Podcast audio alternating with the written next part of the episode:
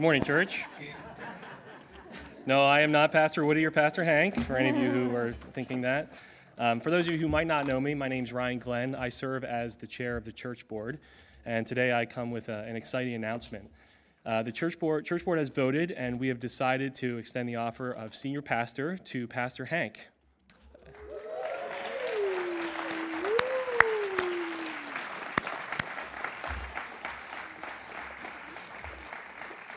Uh, this being when Woody decides to, to transition into retirement uh, in summer of 2019. Um, Church Board uh, undertook a, a, thoughtful and very prayerful process in considering many different options um, during this, for this transition from, uh, from Pastor Woody to a new senior pastor. And we truly believe that God has placed a call of leadership on Pastor Hank's life, and we believe that that call is here at Harrisburg Brethren in Christ. Um, this is not the end of this process, this is only the beginning. And Church Board has a lot of work to do to consider the, the impacts of this transition, um, both on staff uh, as well as other aspects of, of this church. Um, so we continue to ask for your prayer uh, and your encouragement in this process, specifically for Hank and Woody and the rest of the pastoral team, uh, and specifically Church Board, um, as, we, as we consider the impacts of this transition. Um, this is a, a, wonderful step in our ongoing journey as a diverse, urban, multicultural, and multi ethnic congregation. And today is a day of celebration. And now we're going to have a, a message from our bishop, Brian Hoke.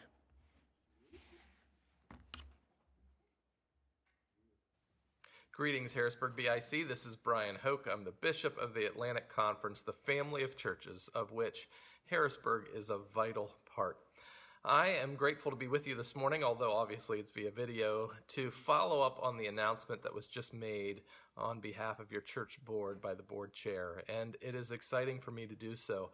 I am grateful to have been a part of this process, uh, having been with you at your congregational council when you all talked together about this proposal of transition and leadership uh, with your board, an interview with Pastor Hank and then just following up with them in terms of procedures of how to move forward and how to do this within the brethren in Christ and for you as a local congregation. I'm excited with you that your church has decided to offer the position of senior pastor once Pastor Woody moves on into retirement to Hank Johnson. It is exciting to me also to have heard from Hank and heard of his commitment for he and Shell to your community, uh, not only as a church, but really the Harrisburg community. To me, it just is an extension of what has already been taking place there, what has already been happening at Harrisburg BIC. So, thanks for having me as a part of the process and valuing the larger church family as you all are processing locally. I also just want to affirm you as a church. I don't know if you realize this, but across the landscape of the Brethren in Christ Church, particularly in the Atlantic Conference, and I don't even think it's just across the Brethren in Christ, you are very unique in terms of the way you are approaching ministry in a city, also the way you are approaching ministry from a multicultural aspect. I'm just so excited to serve with you all and excited for what has been happening, what's happening currently among you, and what will happen, particularly now that, as you know, how you're moving forward in senior leadership in the years ahead. I continue to pray for you all and am grateful to serve alongside you. Thanks again for allowing me a few moments in the midst of this exciting morning.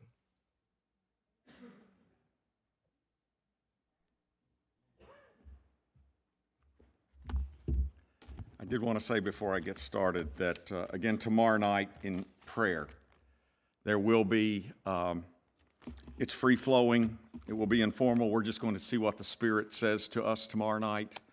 Uh, Zach Macer will lead us in some worship. I will lead the, the, the, service. It may last 15 minutes, it may last an hour, who knows. Uh, but if we want to hear from the Lord, we just want to take time, especially in the light of recent events and events this morning to just sit down and say, Lord, we're listening and share and be together in the Spirit and pray for specific things.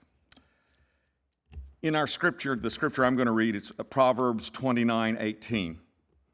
And it, uh, it says, Where there is no vision, the people perish.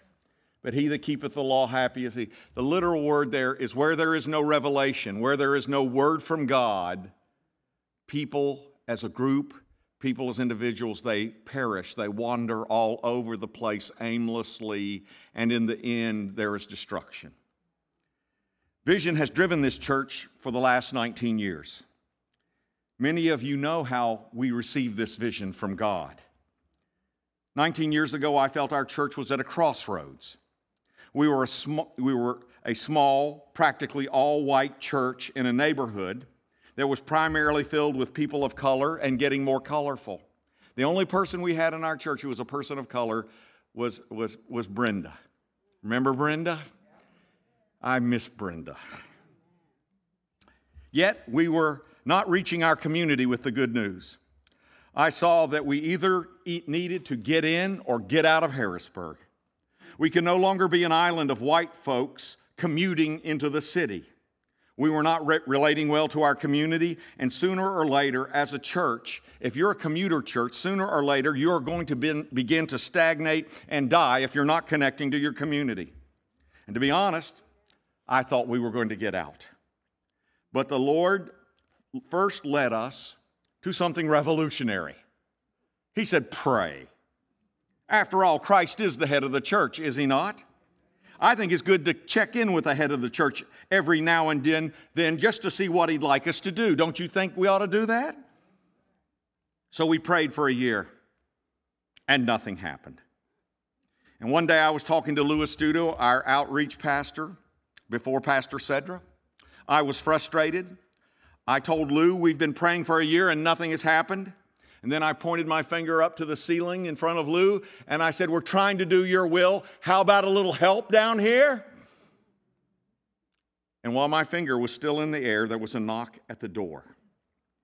It was James Roach, an African American man whose family lived a half block from the church. He asked if we had a minute, and I said yes. And then he proceeded to tell us that his wife Mary had been praying for some time, and God told her and, and, that she and James were to come to the Harrisburg Brethren in Christ Church, become members, and serve the Lord here. I still have my finger in the air. Was that all right with us? And of course, being eloquent, I went, uh, uh, uh, uh yeah. James left. Lou and I laughed. We felt like Sarah when she learned she was going to have a baby when a baby seemed impossible. By the way, in my office, I have pictures. Almost all of them are pictures of me and my family. But I have two pictures that are not of me and my family.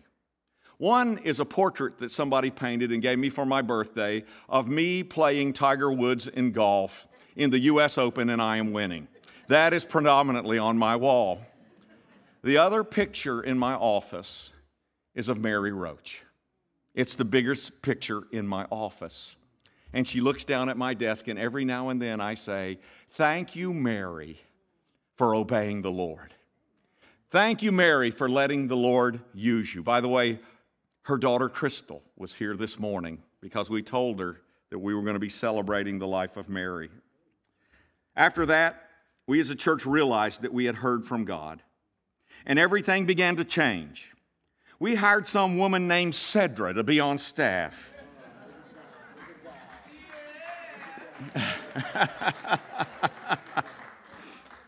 By the way, I got to tell this Wednesday after the election, Cedra walked up and started hitting me, and I said, You're hitting the wrong white man. Say what? then we hired some guy named Bart to lead a gospel choir. And word got out in our colorful community that the Harrisburg Brethren in Christ Church was becoming colorful itself. Pastor Cedra gave us a credibility we'd never had before. She really did. By the way, you know, there were times people would come in and they would go, Oh, you know, particularly people, they come in and go, Oh, we loved your service. We love your preaching. And then they would walk over to Pastor Cedra and go, Are they for real? Huh? Was I surprised that God took us the way He took us? You bet. But a hallmark of the Holy Spirit is that the Holy Spirit, Jesus said, is like the wind. And you don't know what direction the wind is going to blow. If you're not surprised by God every now and then, then you're not walking in the Spirit. God is more creative, more innovative than we can imagine. I would have never believed a Southern boy raised in the racist South born to openly bigoted parents, would end up above the Mason Dixon line, leading a multi ethnic, multiracial, multicultural urban church. I am surprised to be here. And by the way, while I'm on this point, there's a whole bunch of you surprised too. You didn't think you'd end up here either. But that's how our God works. I want to affirm and honor, by the way, some of you old timers who have lived through multiple changes that would have split most churches. We have made so many major changes, and yet here we are together. Your openness to the Spirit, your willingness to change is part of the reason God could use us in the way He has. I love you and consider it a privilege to be your pastor. I didn't say that in the first service because you're better. No, I'm kidding. I said it in the first service too.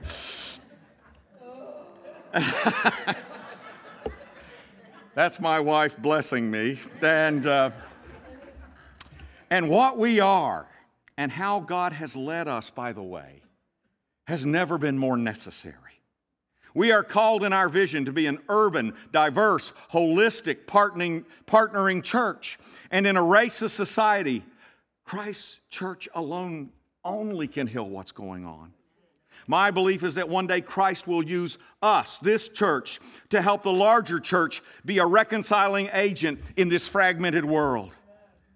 Because the evangelical church in America has been the silent partner in this nation accepting racism. The church, especially evangelicals, do not treat racism as the profoundly spiritual problem it is. It's a government problem. It's a legal problem. It's a social problem. It's an education problem. No, it's our problem. The Church of Jesus Christ problem. Only a little over 3% of the church in the United States is addressing the problem and trying to reflect the diversity of Christ's kingdom in their own sanctuaries. This church is important. We are called to help Christ's body be a part of the solution instead of part of the problem. We are called to demonstrate heaven here on earth. We are called to be, as Dr. Martin Luther King talked about, the blessed community. Now we are in transition. I am retiring in a little over two and a half years as senior pastor of this church. In other words, I'm going to be here about as long as a Southern Baptist pastor usually gets to stay anyway. Let me say that again. I'm going to get to stay here about as long as a Southern Baptist usually gets to stay at the, any church. It was, it was funny in my head. Anyway, so the question is this What's going to happen? What about the vision Christ gave us? Where are we headed? Part of the answer to those questions came when a young man named Hank Johnson showed up here nine years ago. Hank fell in love with Shell, his wife, and then he fell in love with the Harrisburg Brethren in Christ Church. After one year here, he became our youth pastor. And during his eight years as youth pastor, his role has expanded. He now leads us in Christian education. He leads us in spiritual formation ministries. He leads us in our small group ministries. He administrates and leads us in worship and more. He chairs an independent ministry which helps small churches in the central Pennsylvania region outside of the Brethren in Christ. Last year, he was the assistant moderator of the Atlantic Regional Conference, and he's been on the Atlantic Regional Conference board for years. He is a teacher sometimes at Messiah College, and he mentors Messiah College students, and I could go on. When I saw and worked with Hank for a few years, I saw a part of God's future for this church. The preaching gifts are there, the wisdom beyond his years are there. His heart for this church and its vision is unquestioned. I've watched Hank grow. You know, Pastor Cedra was the first North uh, African American woman licensed in North America in the 238 years history of this, of this denomination. She made history. And then Pauline Pfeiffer, who is also the first woman bishop in the history of the Brethren in Christ denomination, she's a member of this church. And Hank is the first African American man ordained in North America in the 238 year history of the Brethren in Christ Church. He too is a history maker.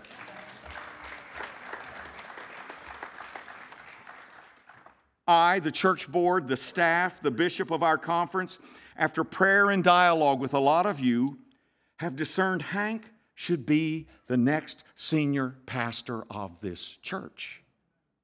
You may be asking, why are we doing this process so far ahead of time, almost three years ahead of time? We don't do anything ahead of time. to be truthful, part of the reason is because other churches and ministries have tried to steal Hank from us. Once, right in front of me, in front of our staff at General Conference, they tried to hire him. You know, our people were standing there, they were Canadian. Preacher poachers from up north. The nerve. I think we need to build a wall. Anyway, uh,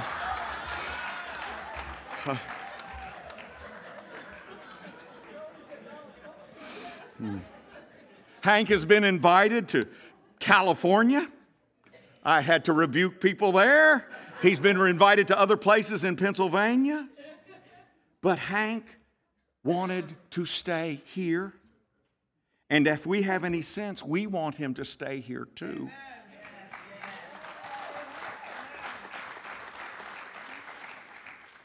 Plus, to be honest, I didn't believe someone from outside this congregation could grasp this church's culture and the ethos like Hank. You know, if we invited a new pastor in, it would take years for them to really get it, wouldn't it? And by then, who knows what damage could have been done? And selfishly, I'm going to be honest about that too. I didn't want to see God's vision and my life's work blown up by bringing in an unknown person and hoping it worked out. You don't pour almost 40 years into something and go, oh my gosh, what happened? During the discernment process, the staff and board read a book on pastoral transition and an article by a church in Erie, Pennsylvania, that had the same exact dynamics as us. They were urban, they were diverse, multiracial. They had a pastor of 40 years retiring and a young qualified pastor on staff who succeeded him. And to be honest, that's influenced us. The path we are following is the same as theirs because they are like looking in the mirror. So let me conclude this way. When Hank takes over as senior pastor, he will be older than I was when I took over as senior pastor by eight years. I was 28 years old. He'll be 36. And he'll be more experienced than me in many ways than when I first came. With the knowledge of this church that has come from being here for nine years, many of you weren't here when I came here 36 and a half years ago. And this may surprise you. But I was not always the spiritual giant you see before you now. Some of you may remember, some of you may remember in the distant past when I would make off the wall remarks or have questionable humor from the pulpit. You may remember that when it happened years ago or last week. But anyway, by the way, I do hope to be around here as part time staff after I retire as senior pastor for a few years to help the church adjust to the transition, to help the transfer be less painful and smoother. That's part of the Erie model I told you about, as well as what other churches have done.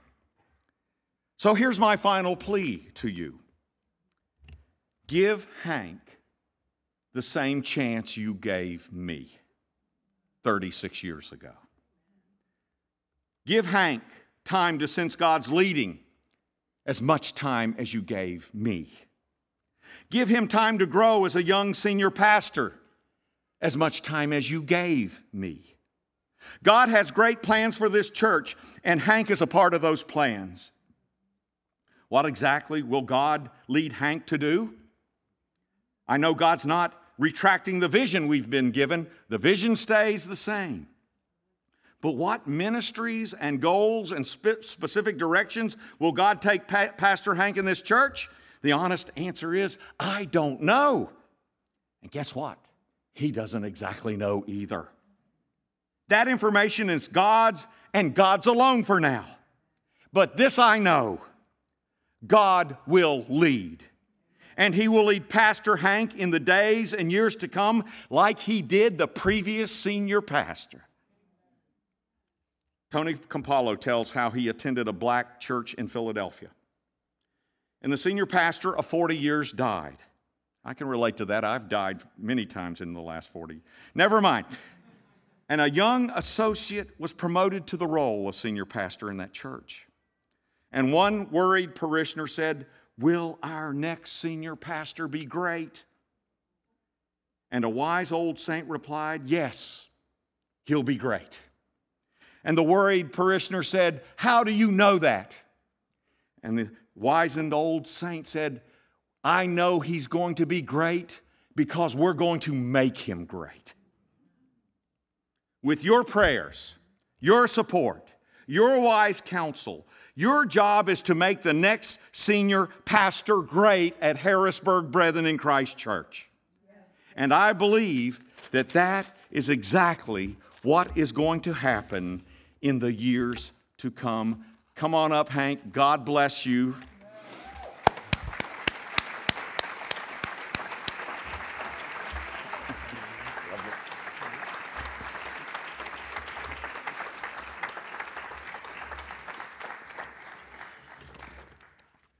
It's gonna, it's, I always hate introductions because you can't follow it. It's all downhill from here.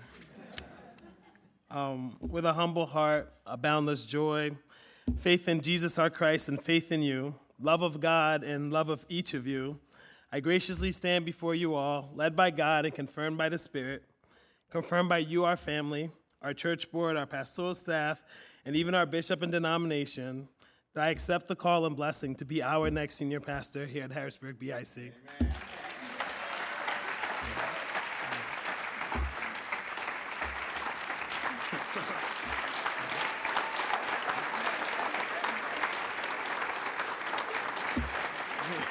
Please sit. Love you too. I'm just gonna. If you have your Bibles, um, turn with me to 2 Corinthians chapter 5.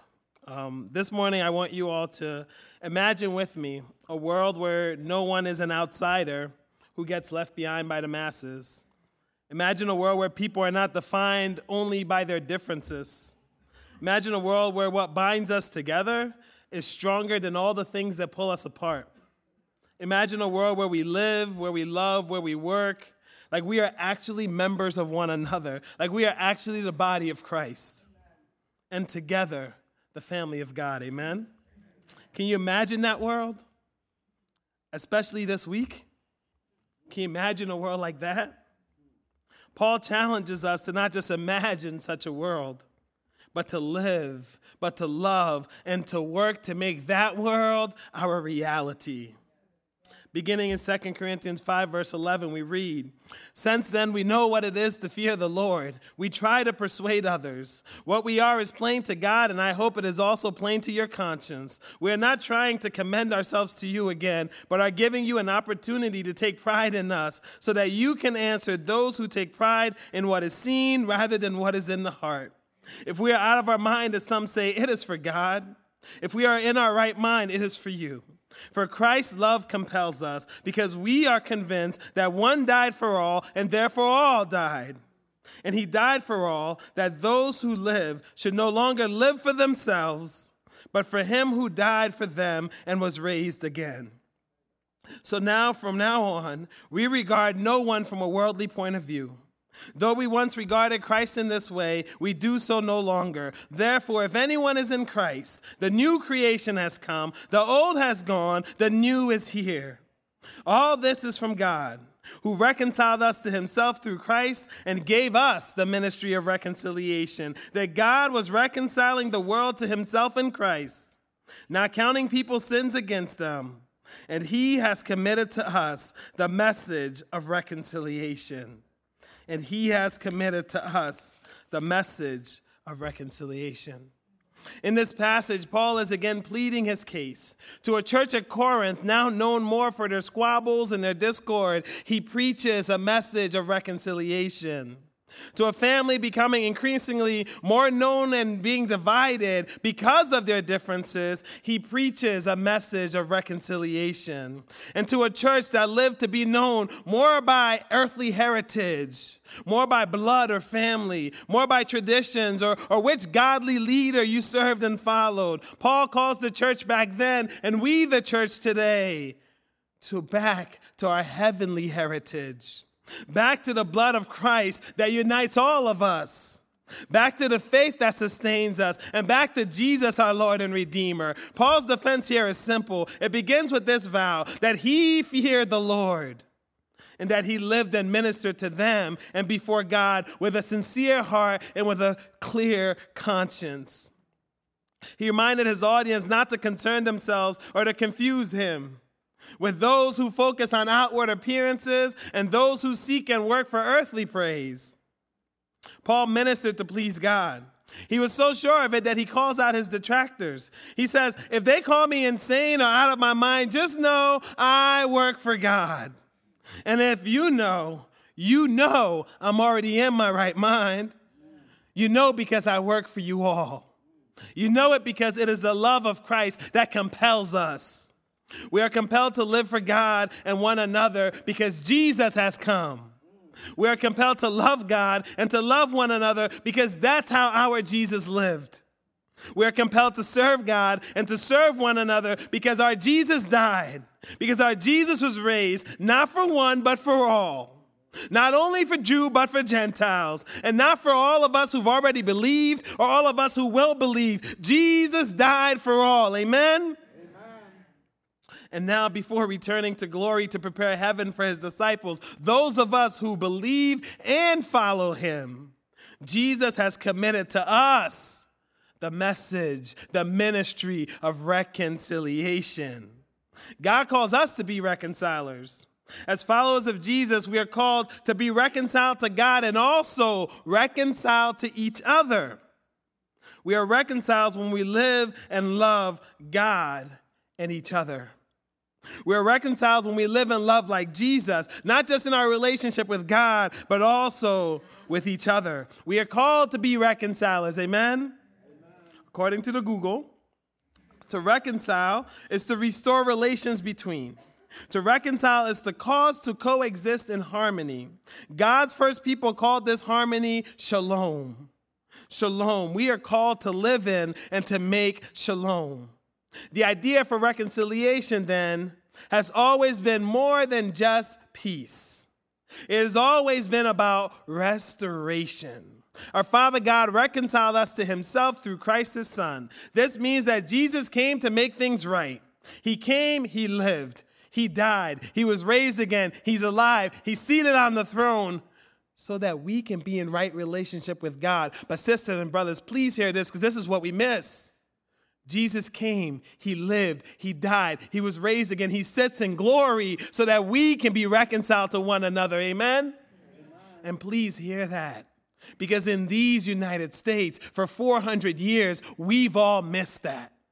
In these United States, for 400 years, we have not taken up this mantle of reconciliation. And Pastor Woody said 3% of churches we still are not taking up this message of reconciliation. Because you see, reconciliation means being right with God and right with each other. But it also identifies us not just as female or male. No, we are sisters and brothers in the family of God. Reconciliation identifies us not simply by our race or our ethnicity. No, no, no, no. We are the chosen ones from every nation, from every tribe, from every tongue, from every language. Reconciliation unnerves that we are no longer poor or rich as defined by the society or the world around us. No, we are the children of the King. Our Father owns the cattle on a thousand hills. Our Father is the one who spoke the world into existence. He's the one who came and said, My kingdom is here, but it's also coming. He's the one who proudly and lovingly calls us his children to welcome all his children back home again. Oh, and especially this last week. Reconciliation says that we are not Republicans or Democrats. Reconciliation says that we are not conservatives or liberals. Reconciliation says we're not with her or with him.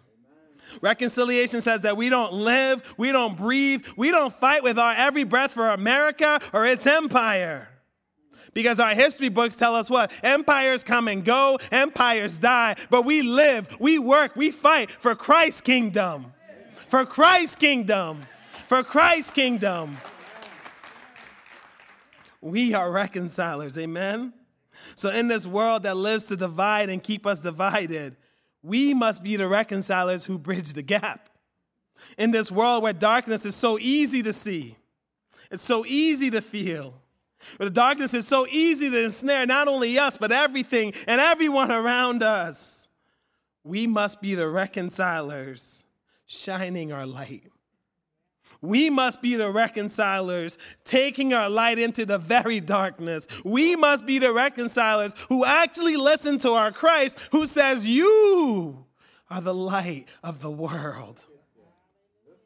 I'm talking about reconciliation and us being reconcilers this morning because I believe that is the heart of God. I believe it's the heart of His vision for us here at Harrisburg BIC. And I know in my heart it's who He's called us to be. It's who he's called us to be in the past, it's who he's called us to be right now, and it's who he'll call us to be in the future. Again, for the most part, we understand Jesus makes it possible to be in right relationship with God. However, we often forget that Jesus went to Calvary so that we can be in right and restored relationship with one another. This is the full ministry of reconciliation. So, who have we been called to be? We have been called to be a thriving, diverse urban church, serving the needs of our global and local communities. This means that we have been and will continue to be a church of reconcilers that chooses holistic reconciliation, that is led by the Spirit. That as I look around this room is led from people of every nation, every tribe, every tongue, every color that our Harrisburg has to offer. We're going to be a church that serves but is also served by our neighbors. We're going to be a church that, with the Spirit's power, with our Father's vision, and with Christ as King, we're going to be a church that reaches and sees people where they are, but pulls them up to where God desires them to be. We are reconcilers, amen? amen? So, who are we called to be? Reconcilers. This means that every single one of us, not yesterday, not tomorrow, no, today. For my Bible and your Bible says today is the day of salvation. So that means not yesterday, not tomorrow, but today. Every single one of us is called right now, in this moment, in your seat, up on this pulpit. We are all called to be witnesses of our Christ who lives and loves. We are all called that with all our breath, with all our fight, to work and make disciples of Jesus on earth as it is in heaven. What we read from Isaiah's vision, what we see in John's revelation, is what our Christ prayed on earth as it is in heaven. We are called to do the work. Amen? So, if this is who we are called to be, the only question now is what are you doing? Who are you living to proclaim the truth that Jesus has come? That Jesus lived, that Jesus loved, that Jesus died, that Jesus rose again, that Jesus is alive. Who are you living to proclaim that truth to? Who are we called to be in the future? Now, this is easy and tricky to get presumptuous to say what will be in the future, but I'm going to do it anyway. I don't assume to know all that we will be, but I do know God has asked me to do what we first did all those years ago. When our church was going through transition and vision and mission back then, we prayed. Today, today we pray. That is the word and that is my ask. Sisters and brothers, we must pray. Pray that what we'll be becoming is what God has called us to be. Amen? Nine years ago, when I came to this church, I was young, girl. I was black, still black. I loved Jesus. But I didn't love his church. In fact, I would probably do something very harmful to my younger self if you told me that I'd be sitting up here and saying, Harrisburg is my home, because I was a Philly boy. See, with my youth, I had this idealism of what the church should be. You know, from my Messiah College days to my early 20s, I probably could have triple major in critiquing what the church isn't and what the church should be. I had this idealism I couldn't let go of. And I was black. And believe it or not, black people in America are very resilient. So the fact that the system is against us and is never for us didn't really dawn upon me like it's something new.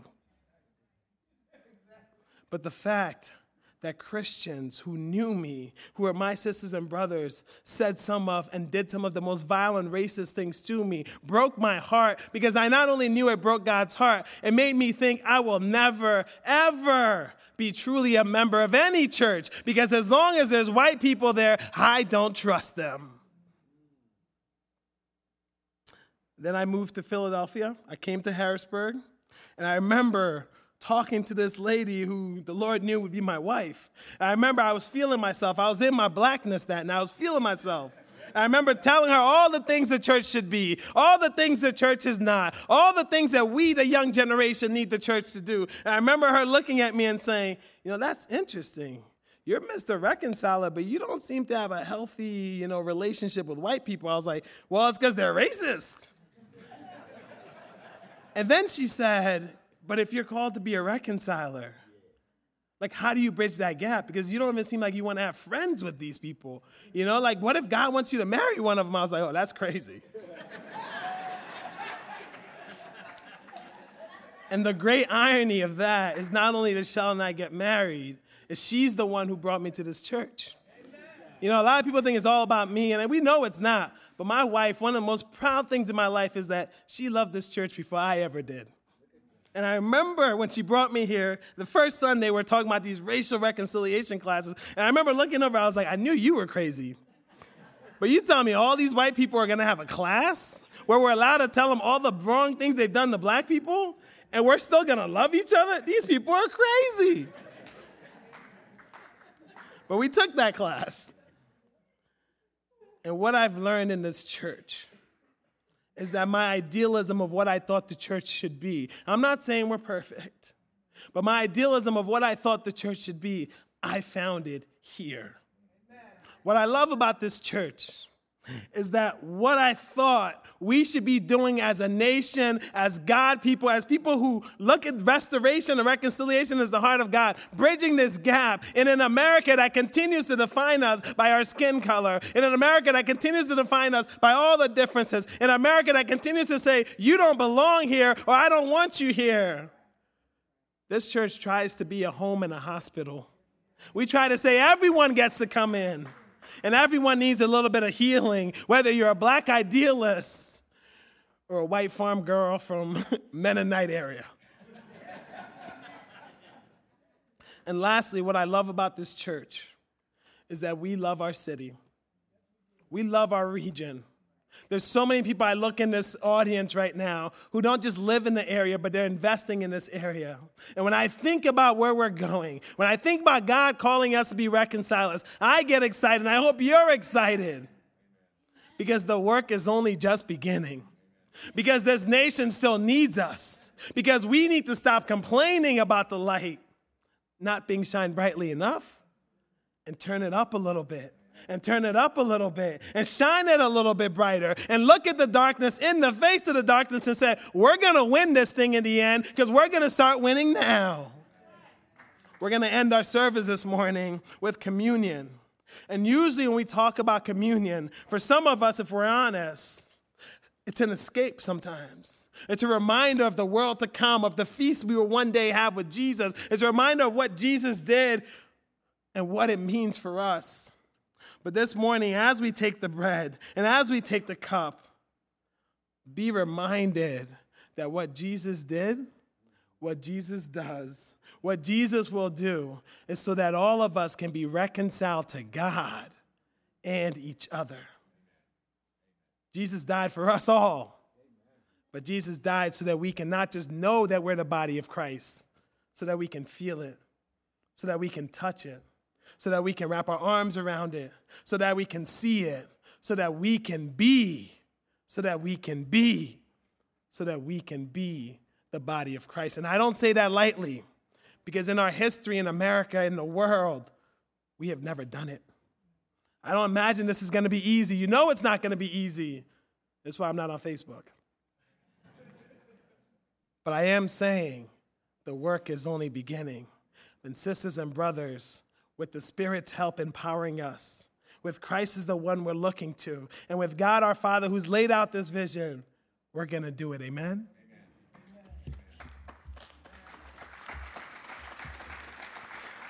We now invite you to come to this table, not because you must, but because you may. Come to this table, not because. Oh. Please read Matthew 22, verses 36 to 40. All right. I'll take it. It's right there. Hearing that Jesus had silenced the Sadducees and the Pharisees got together, one of them, an expert in the law, tested him with this question Teacher, which is the greatest commandment in the law? Jesus replied, Love the Lord your God with all your heart and with all your mind and with all your soul. This is the first and greatest commandment, and the second is like it love your neighbor as yourself. All the law and the prophets hang on these two commandments. Thank you. Thank you. We now invite you to come to this table, not because you must, but because you may. Come to testify not that you are perfect, but that you sincerely love our Lord Jesus Christ and desire to be his true disciple. Come not because you are strong, but because you are weak. Not because you have any claim on heaven's rewards, but because you, in your frailty, you stand in constant need of heaven's mercy and help. Now that the supper of the Lord is spread before you, lift up your minds and hearts above all selfish fears and cares. Let this bread and this cup be to you the witness of the grace of our Lord Jesus Christ, the love of God, and the communion of the Holy Spirit. We ask that you, this morning, we're taking communion up front. We ask that it's not about whether or not you're a member of this church, but we do follow scripture and ask that you be a member of Christ Church. If you believe in Jesus, come to the table with us. Also, we ask from each section that you come, you, you go out the right side and come and partake of the elements in front of your section and return to the left. And again, in, in uh, the uh, bread, we have gluten free bread for anyone that is allergic to gluten. And now we are going to do our responsive reading. The night when Jesus was betrayed, he took bread, blessed it, broke it, and gave it to his disciples. We follow his example. Brothers and sisters, this bread which we break, is it not the communion of the body of Christ?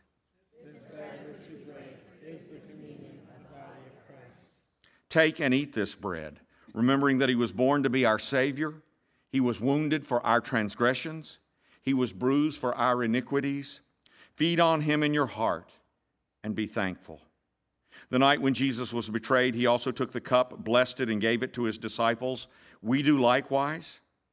Brothers and sisters, this cup of blessing which we bless, is it not the communion of the blood of Christ?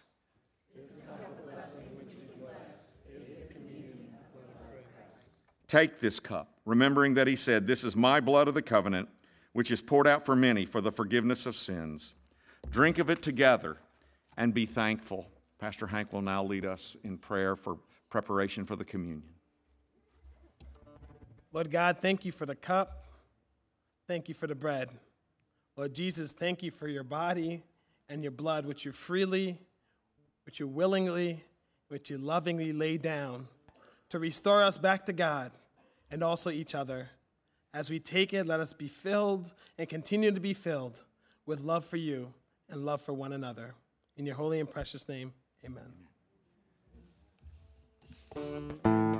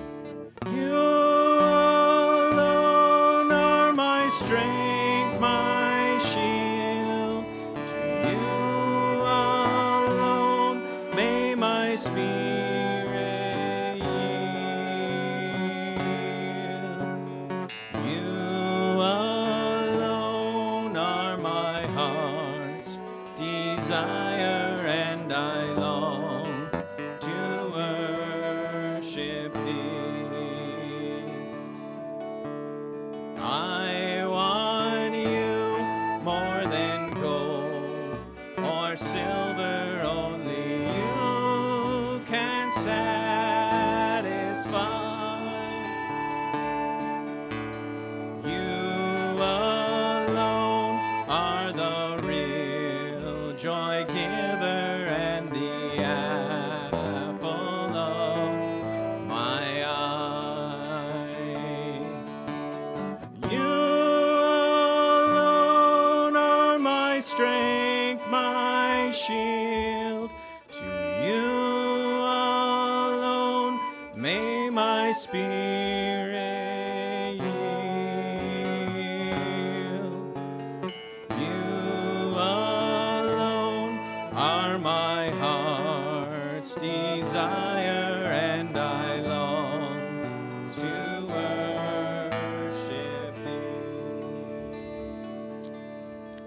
quick announcements before I pray. Um, we have adult uh, membership classes this week in the back seat room where we met last week. So if you're here last week, please check that out. And also this afternoon from three to five here at the church, women are having a card making party. So please come to that. Let's pray. Our Father and our God, we thank you that you are indeed our strength, our shield. You're the God who reconciles us back to you, but also to each other. So Lord, we pray now that we are willing to take up your mantle that what is known in your heart can be revealed to us, that we are willing to be a people who are going to say that we are indeed members of one another, that we are indeed the body of Christ, that we are indeed one in Christ, working for that reconciliation, living for that reconciliation, and working to make on earth as it is in heaven your kingdom come and your will be done. In your name we pray, amen. God bless you all.